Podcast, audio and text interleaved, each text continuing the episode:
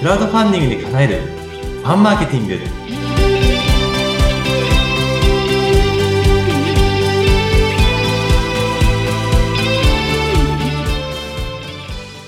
はいそれでは皆さん明けましておめでとうございます。2024年もよろしくお願いします。えー、絆プロジェクトの村越と申します。本日もよろしくお願いいたします。インタビュアーの金城真知子です本日もよろしくお願いします。よろしくお願いします。本年もよろしくお願いいたします。ますさあ、村越さん、2024年始まりましたね。始まりましたね。はい。今年は辰年ということで、私、干支が辰なので。そうなんですね。はい、年男なんですね。男ですね。ちょっと、上り理由みたいな形で やっていこうかと思ってます。ちょっと滑ってないか心配ですね。いやいや、大丈夫です。大丈夫ですかね？素敵です。登ってますかね？大丈夫ですか。皆さん。はい、本当にこの新年って抱負を打ち立てる方も多いと思うんですけれども、村越さん自身はいかがですか？はい。2023年がですね、本当に基礎固めをしっかりやろうっていうふうに決めてずっとやってきたので、やっと2024年私が好き勝手やれるなと今 思いまして。好き勝手だって、っていうのは本当に新しい価値を作っていく。クラウドファンディングもそうですし、起業家さんたちに新しい価値を作っていくっていうところが2024年のテーマかなと思っているので、クラウドファンディング取り組み方もそうですし、その後のチャレンジの仕組みとして、あの、本当に人を大切にした人が成功するビジネスモデルを2024年は作っていく、そんなビジョンが今見えてきているので、ちょっとずつそちらも、あの、小出しにしながらお話できたらなというふうに思っているんですけれども、そんな感じで考えています。ワクワク、楽しみですね、本当に。楽しみですね。はい。そうですね。聞いてくださってるリスナーさんも、今年は新しいこと始めたい、クラファンにもチャレンジしてみようかなって思われてる方も多いかと思うんですけれども、実際クラウドファンディングを始める方、村越さんの周りにもね、多いと思うんですが、始めた皆さんってどんなことをおっしゃいますか？そうですね。やっぱり一番は自分がこう叶えたい理想とか夢を本当に生き生きと話してくださるのが本当に嬉しいですよね。わあ、いいですね。はい。やっぱそこには自分自身の背景もちゃんとあって、聞けば聞くほど、その方が滲み出てくるなっていうのをすごく感じますし、そこにはなんかこう、損得っていうのはもちろん多少はあるんですけれども、それを超えて、なんか実現したい未来を、今こう生き生きと描いてる姿っていうのは本当にクラウドファンディングをやってるとってたくさん出会えるので、本当に素敵だなっていうふうに思います。ああ、いいですね。ね、叶えたい未来、やりたいことっていうところに向かって、それを叶えていくのがクラウドファンディング、そのお手伝いの一つってことなんですもんね。まさにその通りですね。ただ、実際始めようと思ったら、こう簡単ではないような気がするんですけど、私。そうですよね。多分周りでやってる方のお姿もそうですし、多分こうイメージとしてもなかなかこう難しいところもあると思うので、多少やっぱり不安っていうのを感じることはあるんだと思いますね。うんうんうん、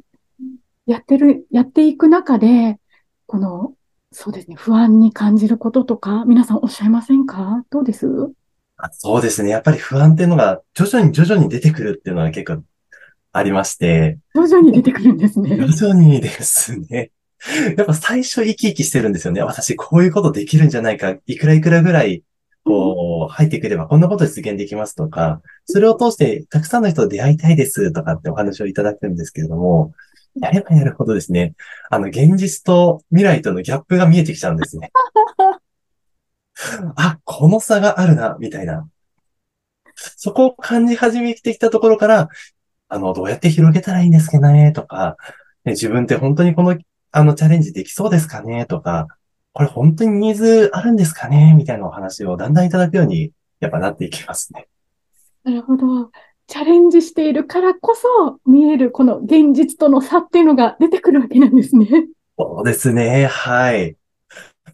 でも不安になっちゃうとなかなか進めなくなったりとかしませんか、はい、おっしゃる通りですね。まあ結構多いのかなと思うんですけれども、なんか起業しようかなと思っても、あれ？この人起業するって言って3年経ってないとか、いらっしゃると思いますし、なんか新規で始めようと思ってましたって言ってても、ちょっと忙しくてなかなか手つけてられないんですよ、みたいな話って。すごくなんか、あの、はい、わかります。これは多分、現実的に忙しいっていうのもあると思うんですけど、やっぱり不安っていう言葉がどこかにあるからこそ、生き生きとどんどん進められない。うんうん、趣味だったらいくらでもパンパンパンパンって進めてなんか進むと思うんですけど、起業となるとどうしても重たくなって進められなくなってしまう。多分その背景には不安とか負担になるんじゃないかなっていう気持ちの、やっぱりマイナスの感情がどうしてもある？多分これを、あの、なんでしょう。うーん、み、あの、見落としてというか、あの、見ないようにして進むと、後から湧いてくる部分なので、ちゃんとそれを向き合うのをあらかじめやっておくことができると、あ、もうそれは自分の中では解消できてるから、もう進むだけだよねっていうところで安心感を持ってどんどんどんどん進めるようになっていく。なので、チャレンジで本当に大事だなと思うことは、勢いで、え、いや、もうもちろん大事な勢いなんですけれども、よりその不安が解消できてるから、あ、もう私は大丈夫ですって気持ちよく言える状態になることが、実はチャレンジにおいては、本当に続けていくチャレンジにおいては、とても大事なんじゃないかなって、はい。やればやるほど、皆さんの姿を見るほど 感じている次第でございます。なんか先が描けない不安っていうのはね、もう、なんていうか、せっかく描いたものも進めなくなっちゃったりしますもんね。そうなんですよ、ね、うん。でもそういう部分で村村越さんたちがサポートしてくださるってことですよね。そうですね。はい。やっぱそこの解消するっていうことが、まあ、ある意味コンサルティングっていう部分かなと思うので、うん、はい。あらかじめそこが何なのかっていうこともちゃんと伝えて、どんな不安が湧いてくるのかっていうことを伝えることと、じゃあそれを解消するための方法を明確にしておくこと。うん、それが多分始める前にとっても大事なところだと思いますし、それがなかったら逆に始めなくてもいいんじゃないかなと 思っているので。実際、具体的にはどのようなことですか？あ、ありがとうございます。大きく3つこう感じることがあるんじゃないかなっていうふうに思います。一つ目は、えっと、まあ、クラウドファンディングで、支援してくださいとか応援してくださいって言ったときに、じゃあ本当に皆さん応援してくれるのかなとか、リアクションどうなのかなって不安って湧いてくるの想像つきますかね？わかります、わかります。あの、応援してって、あの、はい、あの、言ってもいいのかなとか、あの、はい。なんか不安あります、あります。ありますよね。で、かつ人数をたくさん伝えなきゃいけないっていうのも、やっぱり仕組み上あるので、うん、じゃあ100人、150人とかの人に伝えたときに、どれだけこうリアクション返ってくるのかなとか、じゃあ SNS で発信したからどうなるのかなって不安がまず一つあるんじゃないかなと思います。ありますね。一つ目が伝える上での不安ですね。はい、で、二つ、あの、二つ目の不安部分としては、終わった後に、これがちゃんとあのー、な、継続的な展開になっていくのか、始めただけでおしまいになってしまうんじゃないかっていう不安が感じてない方がほとんどなんですけれども、終わった後に、あ、クラウドファンディング終わった後どうしたらいいんだろう、わちゃわちゃっていうことが結構あるんですね。うん、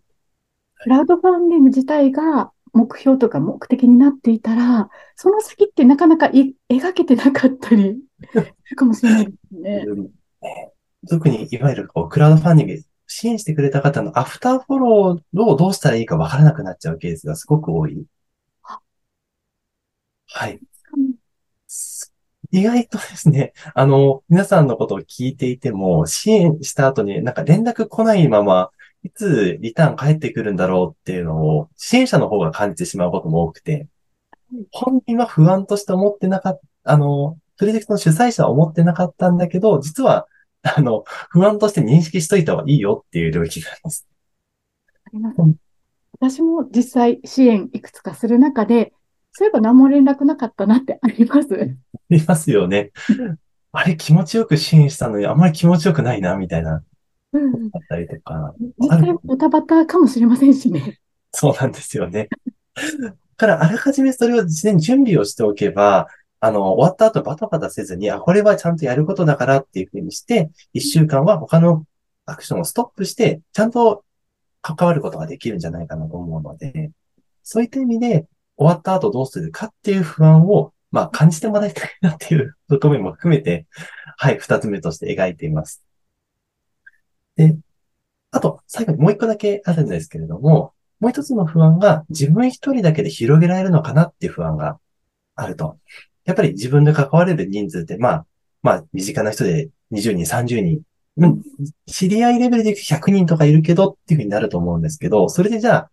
あの、目標が達成できるわからないってことも多いと思うので、そうしたときに、あの、その不安に対しては、やっぱり仲間が必要になるんですけれども、仲間作りができるっていうのも、まあ、すごく大事なとこなんじゃないかなっていうふうに思います。こうやって最初から3つの安心で、始める前からその終わった後のことを考えたり、その間の仲間作りをしていきながら、クラウドファンディングで叶えていくっていう、その仕組みというかデザインというか、確かにそれ描けたら大きな安心につながりますね。そうですね。はい。あらかじめやっぱり分かっておくってことが大事だと思いますし、うん逆に言うと、この3点をちゃんと押さえておくと、クラウドファンディングにおける失敗っていうのがなくなります。ある程度はっきり言ってしまっていいのかちょっとわからないんですけれども、私の中でのその失敗っていうところはほぼなくなる。うん。その、もちろん金額の目標に対して未達はあるかもしれないんですけれども、やってよかったっていうことには必ずなると思います。それは、やっぱり何をそのクラウドファンディングの目的として置いてやっているのかですし、あの、クラウドファンディング得られるものはお金以外にもちゃんと大切なものが積み重ねられますよっていうことが分かっていることで、あ、お金は達成できた。お金は達成できなかった。でも、大切なものはちゃんと残りましたよねっていうことを、やっぱりこう認識できるかどうかが、やっぱりこう始める上での安心ですし、終わった後も良かったなって気持ちになるし、やってる最中も不安を感じずに歩み続けられるんじゃないかなと思うので、うん。やっぱりそれを経験もしてる人があらかじめ伝えるっていうことはとても大事な関わりなんじゃないかなっていうふうに思っています。ちなみに、お金以外での成功や目標、これやってよかったって思えるもの、例えばどんなものがあるんですか？あの、具体的なところでいくと、やっぱり人だと思います。人。まあ、ちょっと固く言ってしまうと、経営の資源で人、物、金、情報だと思うんですけど、その、かお金はその一つでしかないと思っています。で、特に順番で言うと、人から始まって、物とかことが入ってお金だと。そういう経営の順番を考えると、いかにその事業を応援してくれる人であったりとか、力になってくれる人であったり、それこそ顧客になるような人であったりとか、その人と一人でも多くの方と深くつながることの方が、正直大事だと思っています。はい。ファンになると何が起こるかというと、あの、お客様としてはもちろんなんですけど、発信力とか、お客様を次につなげてくれる力になってくれる方になるので、いかに深く、そのクラウドファンディングを通して、深い縁を作っていくのかっていうことが、あの、あらかじめ描いておく大事なポイントなのかなっていうふうに思いますね。やっぱり人とのつながり、深い信頼と、そしてそれが安心につながっていくってことなんですね。そうですね。はい。今日も深い話をありがとうございました。ありがとうございます。またその安心をもとに、ぜひですね、最初でこのいろんな不安を潰しながら設計をして、ぜひ叶えたい未来に今年はね、皆さんぜひね、クラウドファンディングチャレンジしていただきたいなと感じました。よろしくお願いします。また、あの、先ほどの3点の安心をもっと詳しくお伝えもできたらと思いますので、はい、引き続きよろしくお願いいたします。お願いします。じゃあクラウドファンディングで叶えるファンマーケティング、絆プロジェクトの村越隆弘さんでした。ありがとうございました。金城さんありがとうございました。